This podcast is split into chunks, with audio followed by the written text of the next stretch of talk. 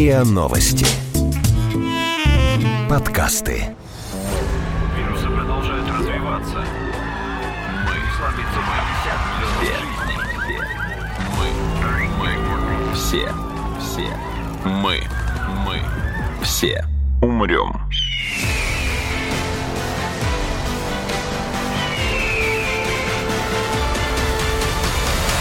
Мы все умрем.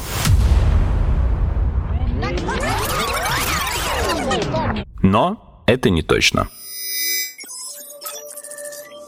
Здравствуйте! Это подкаст «Мы все умрем, но это не точно», где мы с научной точки зрения рассуждаем о том, что готовит Земле и людям обозримое будущее. Меня зовут Игорь Кривицкий, в студии со мной моя коллега Наташа Шашина. Привет! А в гостях у нас сегодня генеральный директор Ассоциации российских фармацевтических производителей Виктор Дмитриев. Здравствуйте, Добрый Виктор день. Александрович. Добрый день. Виктор Александрович, мы сегодня хотели поговорить с вами вот на такую тему. Долгое время существовали заболевания, которые считались неизлечимыми. Потом лекарства от них появились. Но люди с трудом могут их получить, потому что эти лекарства либо безумно дорогие, либо упираются в какие-то административные барьеры. Можно, в принципе, зайти с глобального вопроса, почему так происходит, почему лекарства существуют, но доступно очень с большим трудом и с большими помехами. Но мне кажется, логичнее разбить этот глобальный вопрос на несколько более мелких. Поэтому давайте начнем с вопроса о том, почему лекарства, которые доступны без э, волокиты бумажной, все равно могут стоить достаточно дорого. Но вы знаете, этим вопросом интересуетесь не только вы. Это вопрос, который будоражит весь мир. Дело в том, что сегодня вывод нового препарата или новой молекулы на рынок, принципиально новый, я имею в виду, это не то, что там улучшение того, что мы уже имеем э, сотню, порой там десятки лет. Это именно принципиально новая молекула. Стоимость ее сегодня оценивается порядка трех миллиардов долларов. Вывода на рынок. вывода на рынок, то есть от момента создания этой молекулы, проведения всех доклинических и клинических исследований и, соответственно, выпуск ее в торговый оборот. В принципе, любой, независимо от того, что она призвана лечить. Но вы понимаете, естественно, что сегодня нацелена наука на лечение серьезных заболеваний, которые, соответственно, влияют на заболеваемость и смертность населения. Да, это онкология, это сердечно-сосудистые заболевания, либо это лечение социально значимых заболеваний, которые, может быть, не влияют серьезно на смертность, но имеют большое социальное значение. Ну, к примеру, а, по времени это достаточно длительный процесс. Ну, сколько? Живые системы оцениваются в плане новых молекул от 7 до 10 лет. От 7 до 10 лет для того, чтобы на рынке появилась Да, новая Да, да. И, к лекарство. сожалению, этот процесс ускорить фактически невозможно, потому что львиную долю занимают доклинические и клинические исследования. Что касается доклинических исследований, это исследования, которые идут на животных. И здесь мы обязательно должны пройти весь цикл жизни животного, в том числе, так сказать, э, чтобы животное было беременно, чтобы появилось новое поколение, для того, чтобы посмотреть так называемую тератогенность, как этот препарат повлияет на последующие поколения. Потому что, к сожалению, специалисты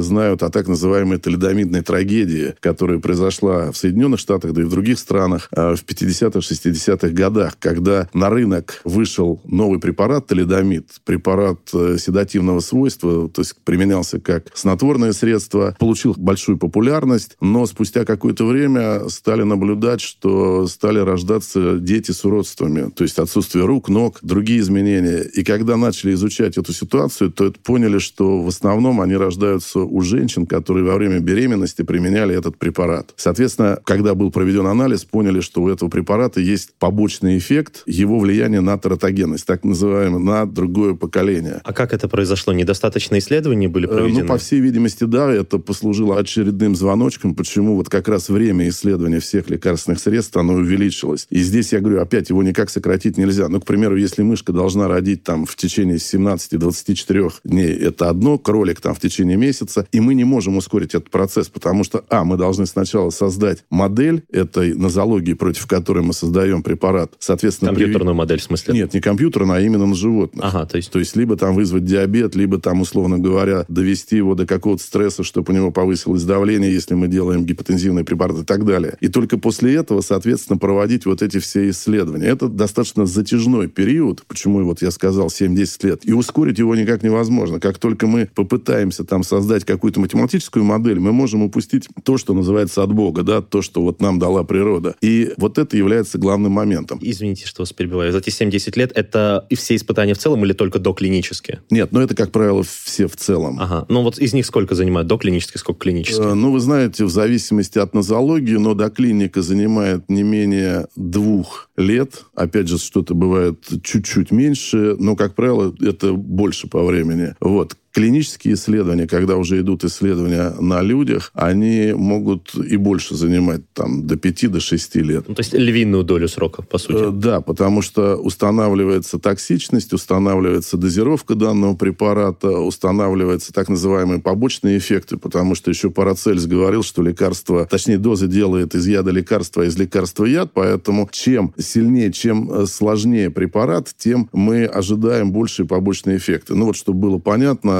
при онкологии применяют так называемую химиотерапию, когда достаточно заметно у людей выпадают волосы. Вот. И при этом препарат достаточно токсичен. И здесь у врача дилемма, вот он должен найти баланс между риском и пользой, да, потому что препарат токсичный, но без этой токсичности мы не победим эту болезнь. Поэтому вот крайне важно найти эту грань, чтобы мы не перестарались и не увеличили вот этот процент интоксикации у человека, но при этом, так сказать, сохранили ему жизнь мы все умрем.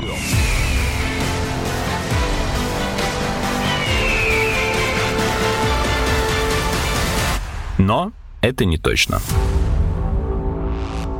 Поэтому вот эти все исследования, я повторяюсь, они достаточно длительные. Плюс сегодня в основном идут разработки уже в новой парадигме. Если раньше мы говорили о веке химии, то сегодня мы говорим о веке биотехнологий. И, соответственно, те препараты, которые появляются на рынке, это уже биотехнологические препараты. Это новые технологии, это новые подходы, это вот моноклональные антитела, это генная инженерия. А и... на сроках это сказывается как Да, безусловно. Безусловно безусловно... Ну, э, в большую сторону, наверное. Да, в большую, и прежде всего потому, что, к сожалению, мы не имеем опыта работы с этими препаратами. И на цене тоже это сказывается и на цене, безусловно, сторону. да. На цене это, безусловно, сказывается. Вы знаете, я вот... Этот вопрос, он часто обсуждается на разных международных конференциях. И на одной из конференций как раз модератор предложил такую задачу, когда регуляторы говорили, что мы не понимаем, почему этот препарат настолько дорогой. Значит, бизнес объяснял, что это вот деньги, которые мы тратим, инвестируем в исследования, и, соответственно, мы должны должны их себе вернуть. Если мы их не вернем, то у нас не будет средств на то, чтобы идти дальше и создавать новые препараты. И вот это вот опять же вопрос, где баланс, чтобы, так сказать, не, не, не дать бизнесу сверхприбыли, с одной стороны, а с другой стороны, все-таки не остановить науку и получить вовремя этот препарат. Вот. И модератор задал вопрос, там было три категории пациентов, куда бы вы, как инвестор, вложили деньги. Первый это был ребенок, так сказать, вот при его нозологии он там может дожить без лечения там до трех лет. Второй, там, условно говоря, это мужчина с онкологией онкологическим заболеванием, которое он приобретает там 40 лет, без лечения это 5 лет, с лечением это там 15 лет. Ну и там третье, популяция большая, где есть и мужчины, и женщины. Соответственно, там болезни они приобретают от 30 до 50 лет. Без лекарств 10 лет, с лекарствами они там спокойно доживают, условно говоря, до старческого возраста. Куда вложить средства? И первый эмоциональный посыл был всех абсолютно в зале и ученых, и инвесторов, это давайте мы поможем детям. Но когда оценили популяцию этих детей, когда оценили продолжительность жизни, что в финале пришли к тому, что с точки зрения бизнеса, с точки зрения экономики, деньги выгоднее вкладывать как раз вот в эту большую популяцию, потому что там охват больше, скорее возврат инвестиций, соответственно, скорее получение прибыли, которую ты в конечном итоге можешь запустить в том числе и на создание препаратов для детей. То есть там такая достаточно сложная схема, которая имеет и экономические аспекты, и этические, от которых никуда не уйдешь. Я правильно понимаю, что стоимость вот препарата вот единичного, это вся стоимость там, его исследований компании выведения на рынок разделить на количество потенциально проданных единиц этого лекарства? Ну, проданное лекарство – это уже возврат инвестиций. Ну, а... Я имею в виду вот цена для покупателя. То есть взять Залгенсму, например, от э, спинальной мышечной атрофии, которая очень редкое заболевание, и, соответственно, единицы людей за этим лекарством придут. Поэтому оно стоит многие миллионы долларов. Ну, и поэтому тоже, но и вывод его на рынок, э, поскольку, поскольку исследование достаточно сложное, просто даже вот такую модель на животном создать, это крайне сложно. Угу. Вот, соответственно, цена достаточно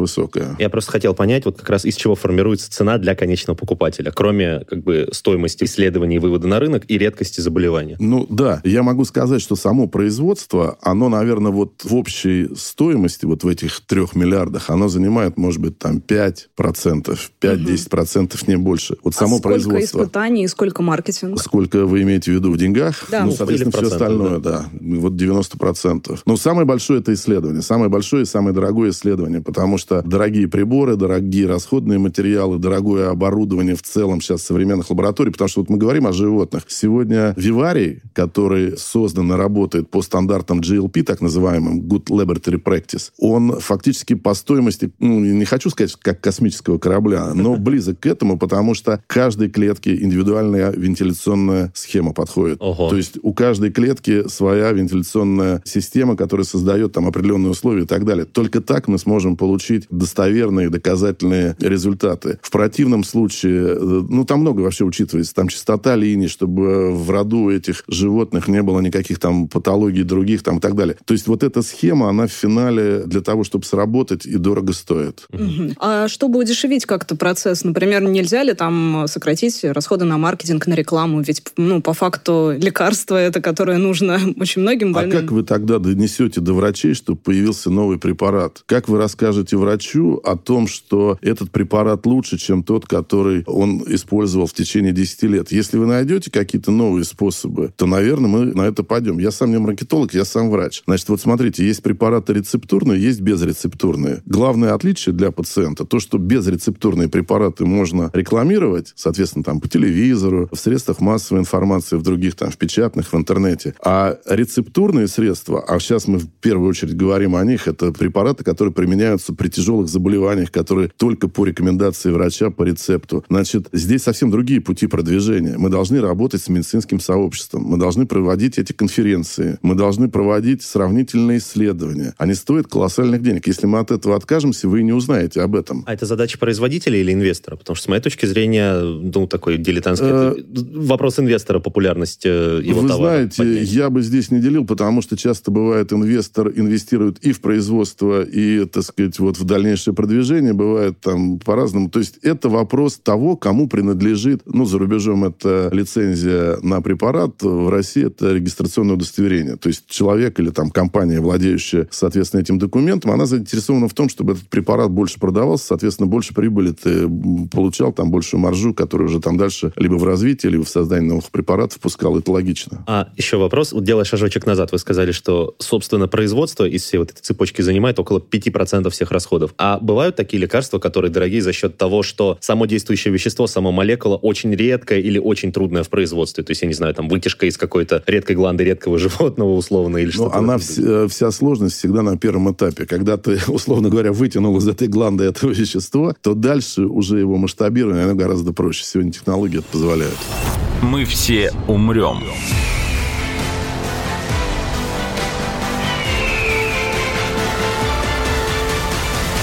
Но это не точно.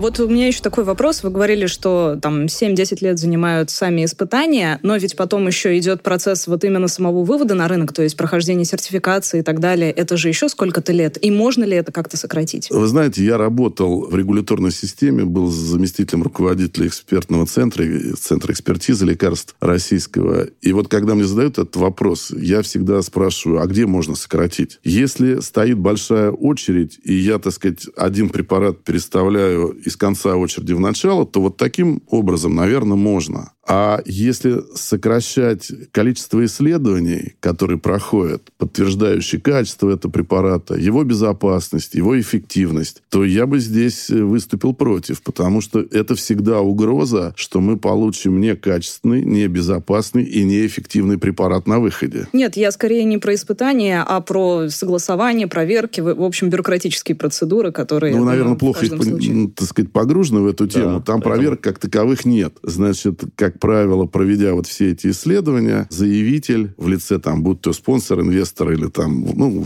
так сказать, тот, кто претендует на регистрационное удостоверение, он приходит с большим досье на этот препарат, где собраны все документы, характеризующие этот препарат, результаты доклинических исследований, результаты клинических исследований, так сказать, вся химия этого препарата, либо биотехнология, то есть там каким образом проверять что. И дальше задача экспертного центра проверить все это, насколько все это работает, насколько все те методы, которые отражены в этом досье, воспроизводимы, потому что часто бывает так, что там компания пишет, что вот при таком-то методе у нас вот такие-то результаты, но когда эксперт начинает все это воспроизводить у себя в лаборатории, у него получаются совсем другие результаты. И тут начинают дискуссии между заявителем и экспертом. А та ли колонка применялась, а на том ли приборе, потому что тех же хроматографов, к примеру, да, на которых проходят этих исследования, их сегодня колоссальное количество разных компаний. И бывает, что вот там сбой по одной из шкал, вот он дает разные результаты. Поэтому процесс регистрации сегодня, он, несмотря на то, что он регламентирован, там 240 дней рабочих, да, по закону, но, как правило, он проходит гораздо больше, потому что есть так называемый стоп-тайм, когда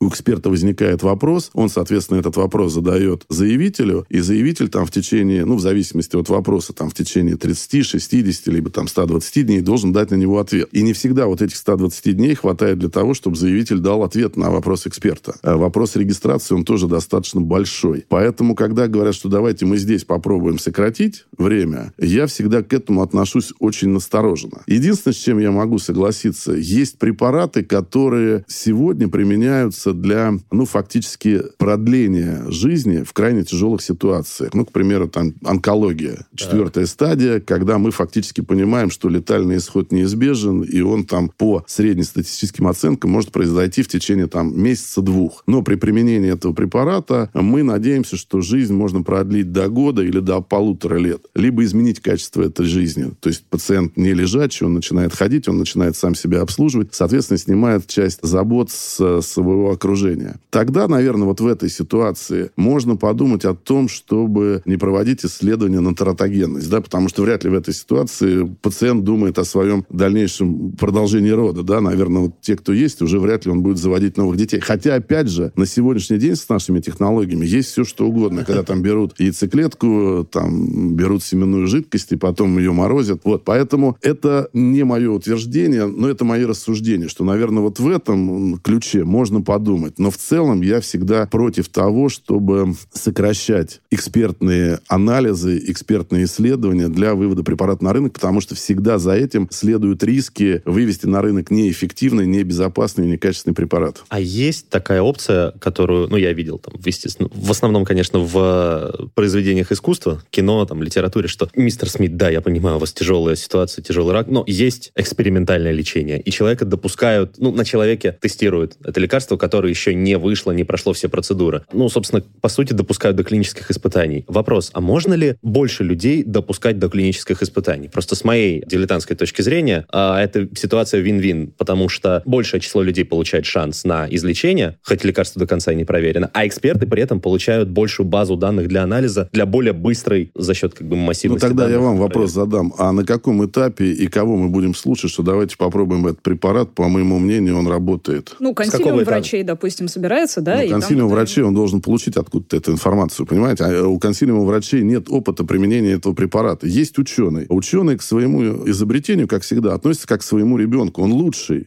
Он лучший. И все вокруг это уже не то. Вы поверьте мне, я много с этим сталкивался. Особенно вот эти сезонные моменты, когда у нас ну, определенная активность у определенных людей возникает, да, так сказать, у изобретателей. Там один аппарат на Луну отправляет из рогатки, второй, так сказать. И вот как тут разобраться? Я сам сталкивался с той ситуацией, когда ко мне вот пришел такой интересный товарищ, предложил препарат, который работает против рака кожи. Угу. Я, честно говоря, скептически к этому отнесся, потому что, так сказать, он пришел в кедах, подвязанных там какой-то веревкой к ноге. Ну, в общем, не производил он вид серьезного ученого, который в лаборатории доказал. Вот. Но самое интересное, что прошло какое-то количество времени, я узнал, что наши коллеги в Израиле дали ему там денег на то, чтобы он закончил свои исследования. Этот препарат заработал. Я не могу сказать, что он был лучше или хуже тех, которые были, но он заработал. Он эффективен. Да, да, но это был выстрел один, наверное, вот э, из тысячи, который при моем опыте попал в мишень. Поэтому, ну, наверное, такое возможно, но как вот найти этот один из тысячи? Ну, а если говорить о тех препаратах, которые уже находятся находятся на стадии клинических испытаний? Можно ли просто больше людей допускать до этих клинических испытаний? Ну, вы знаете, это вопрос этики. Вообще любое клиническое исследование, оно проходит только после одобрения этического комитета, в котором присутствуют не только медики, но и, так сказать, там социологи, журналисты, священнослужители. Даже а, так? Да. У нас э, вот такой этический комитет в Министерстве здравоохранения возглавляет академик Чучалин. А, можно посмотреть, его список есть в открытом доступе на сайте. Там разные люди разных профессий. Они как раз с точки зрения этики оценивают, можно ли разрешить проведение клинических исследований по тому протоколу, который предлагает исследователь. И вот только после их одобрения либо неодобрения они это запускают. Я вот сразу могу сказать, что э, есть проблема с препаратами для детей. Она, в принципе, общемировая проблема, потому что бизнес неохотно идет на производство и на разработку этих препаратов, потому что затраты достаточно большие, учитывая разные возрасты у детей, ты под каждый возраст должен провести свои клинические исследования, а каждое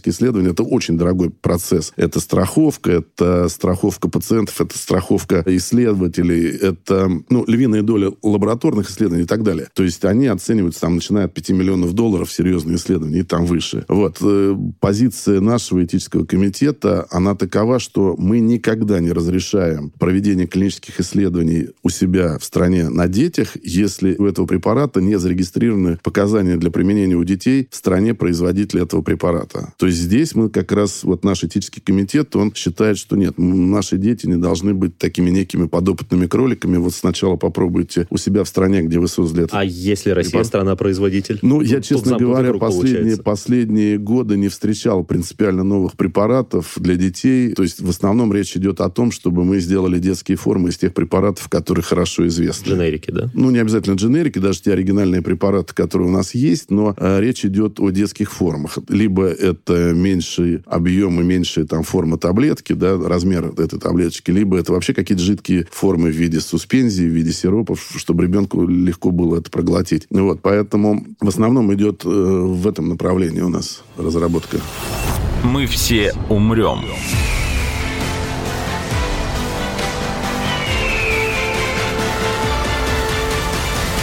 Но это не точно.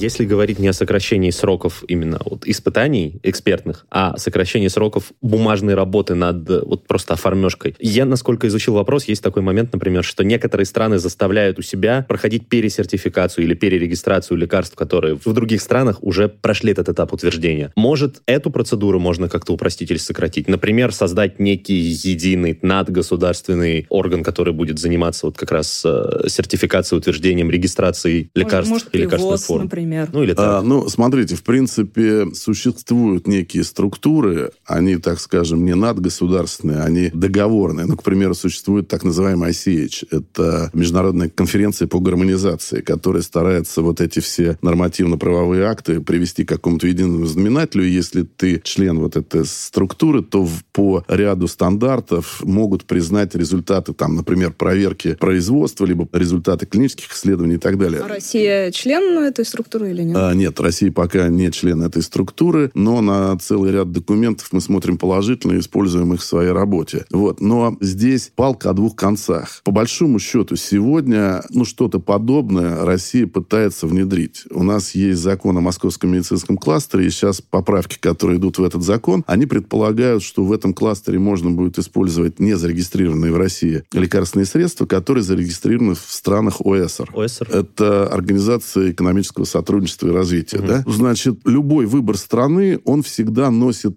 такой этический характер, характер дискриминационный и так далее. Вот из этой страны можно, а из этой нельзя. Да, это первое. Доверяем, не доверяем. Второе, а вот если та страна вошла сюда, а мы ей не доверяли, мы теперь начинаем доверять и так далее. Поэтому первое, с чем мы столкнемся, это вот с этими вопросами. Хотя, безусловно, сторонники вот этих всех поправок, они говорят о том, что, ну, к примеру, наши люди выезжают за рубеж лечиться, и там мы не спрашиваем, это препарат зарегистрирован в России или нет. Вот какой дали, тот принимаем и надеемся, что он поможет. Поэтому, наверное, процедуры допуска препаратов, прошедших клинические исследования, получивших регистрацию в развитых странах, таких как там страны Евросоюза, там США, Японии, наверное, они должны более простой получать доступ в Российской Федерации. Хотя, опять же, взять страны Евросоюза, они тоже все разные. Да? У нас есть Германия, у нас есть Франция, у нас есть страны Южной страны Европы, которые не столь, так скажем, имеют богатый опыт э, в плане регуляторики. У нас есть страны Восточной Европы, бывшие союзные республики, поэтому здесь всегда вот вопрос тонкий. Хотя я понимаю, что мы когда-то к нему придем и решим уже однозначно. Ну, по крайней мере, сегодня,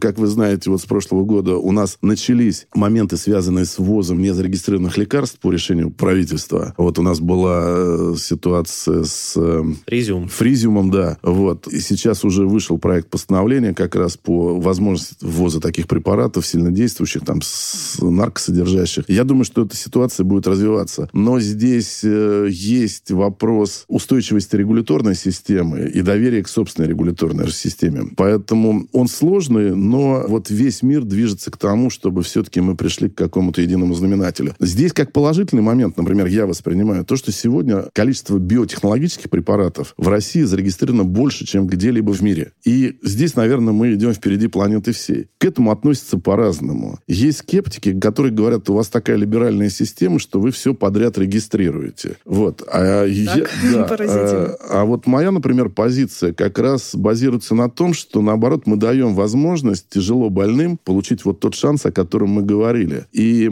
пока каких-то серьезных проблем вот с этими препаратами, которые мы зарегистрировали, а регистрация биотехнологических препаратов, ну, она проходит там последние, может быть, там 3-5 лет, вот не больше. Это новое законодательство, причем какого-то единого стандарта сегодня нет, потому что есть законодательство в Евросоюзе, есть в Соединенных Штатах, они здорово разнятся между собой и структурно, и по, так сказать, прохождению вот всех моментов, связанных с экспертизой, они здорово отличаются. И у нас как бы это есть третий вариант, по которому мы вот э, являемся страной-лидером в плане регистрации этих биотехнологических препаратов. Пока каких-то серьезных нареканий со стороны врачей, врачебного сообщества, кто применяет эти препараты, мы не услышали. Поэтому вот здесь, наверное, э, может быть, на наш опыт будут опираться те, кто пойдет по пути гармонизации и вот по пути предоставления возможности пациентам получать необходимую терапию. Виктор Александрович, сейчас мысль в голову пришла. А если разработка исследования препарата осуществляется международной командой, это как-то влияет на то, как э, будет потом устаканиваться и сертифицироваться, и регистрироваться этот э, новый препарат в странах-участниках? Ну, давайте мы сначала разберемся, что такое международная команда. Ну, ученые из разных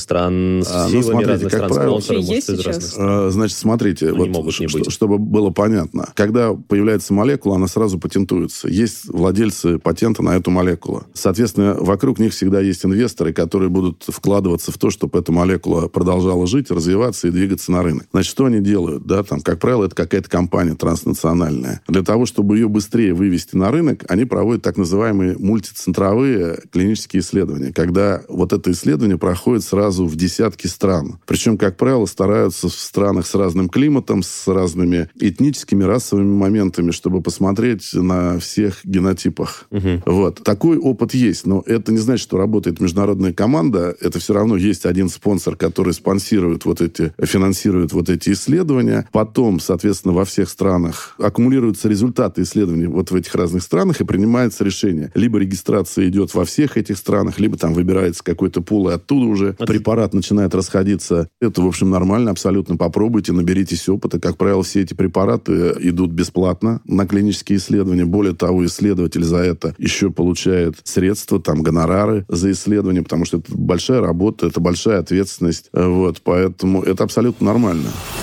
Мы все умрем.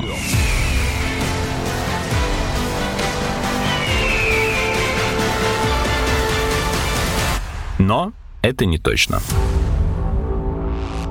В таком случае, вот если есть патенты на эти новые препараты, может э, как-то способствовало бы уменьшению сроков или цены отмена либо сокращения срока этого патента? Ну, это хороший вопрос. Вы как раз вот попали, что называется, в точку. Это бесконечный спор между патентообладателями и компаниями генерики, кто производит. Потому что одни настаивают на том, чтобы патент был сокращен, и тогда, соответственно, мы воспроизведем этот препарат, а я сказал, что само производство, оно там, ну, 5-10% от общей стоимости. Естественно, дженерик или биосимиляр, если мы говорим о биотехнологических э, препаратах, биосимиляры или биоаналоги, как у нас принято говорить, значит, они значительно дешевле, потому что компания не вкладывает деньги в исследования в том объеме, в котором а это делает. В производство, а только сути. в производство, да. И, соответственно, себестоимость, ну, цена этого препарата порой падает там в разы. Вот. А, соответственно, патентообладатель настаивает на том, чтобы патент был как можно дольше. Нормальный срок это 17 лет. Ух. Это дают на то, чтобы как раз э, инвестор вернул те средства. Да, но мы сталкиваемся уже с другим моментом. Появились так называемые вечно зеленые патенты, когда, так сказать, 17 лет заканчиваются, патентообладатель начинает там патентовать уже не молекулу, а способ производства и так далее, пытается продлить свою монополию на рынке. Вот с этим тоже борется. Это такая общемировая тенденция. Виктор Александрович, а есть же еще принудительное лицензирование, да, да такая практика? Да. Вот... Ну, практики нет, но в законе такая возможность есть. В России, насколько я знаю, это уже применялось отчасти. Нет, э, пока не применялось, пока там шли различные судебные дела, в каких-то побеждал патентообладатель, в каких-то компания, которая производила воспроизведенный препарат. Вообще, это не наша новелла. Впервые с этим столкнулись в Соединенных Штатах Америки. Это, так сказать, после биологической атаки, когда, так сказать, башни-близнецы рухнули, да, после этого, если вы вспомните, в начале 2000-х пошли письма с со спорами сибирской да, язвы. со спорами сибирской язвы. Тогда действенным препаратом, единственным, который мог бороться в масштабах США с этой нозологией, если бы она вспыхнула, был ципробай. Это антибиотик, который производила компания Bayer, немецкая. Угу. На тот момент стоимость упаковки в Соединенных Штатах была порядка 200 долларов за упаковку. Такую нагрузку США выдержать не могли. Ни страховые компании, ни государственный бюджет. И тогда под угрозой того, что США заберет патент и, соответственно, без патента воспроизведет этот препарат, шли переговоры с компанией Bayer. На тот момент министром здравоохранения США был такой господин Томпсон. Он ночь просидел, как описано в литературе, с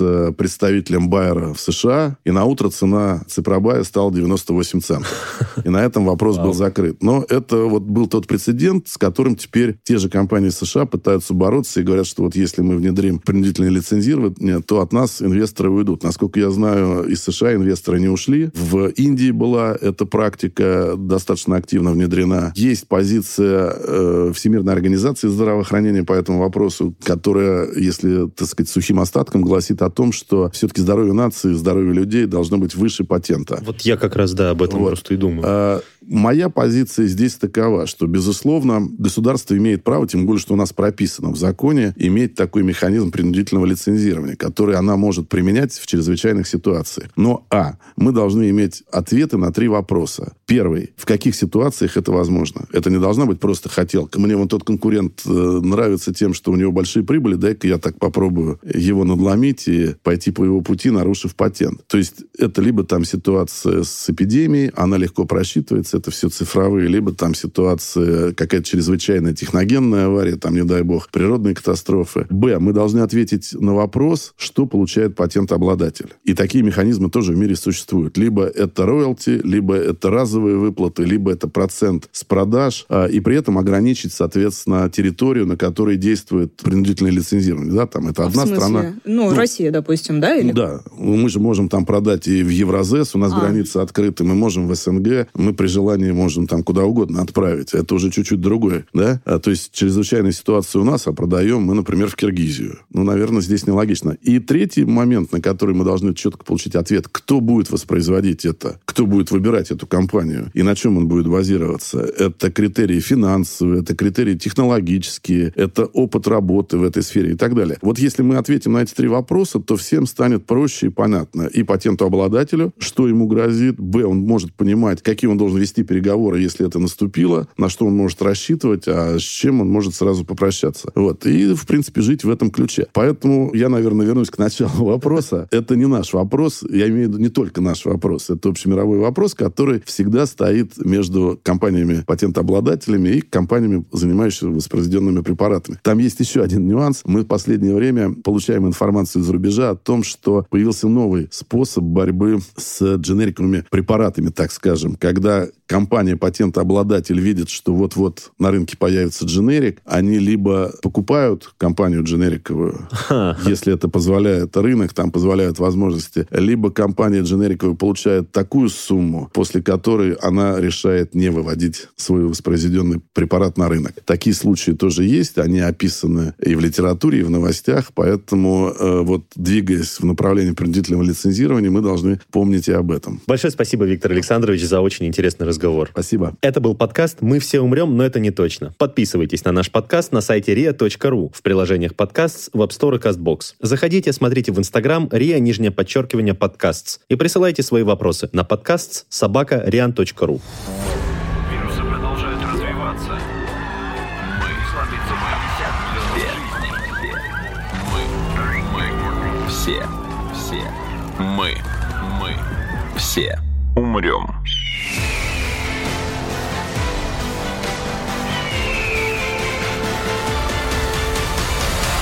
Мы все умрем.